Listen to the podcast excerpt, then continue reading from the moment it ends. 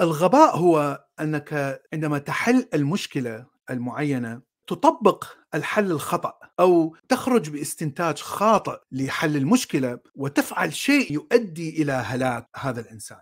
في النهاية يعني أي شيء نفعله في حياتنا وأي معلومات نستلمها ونحللها ومن ثم نخرج بقرار معين هي في النهاية حتى نعيش وحتى نتكاثر وحتى نمرر الجينات.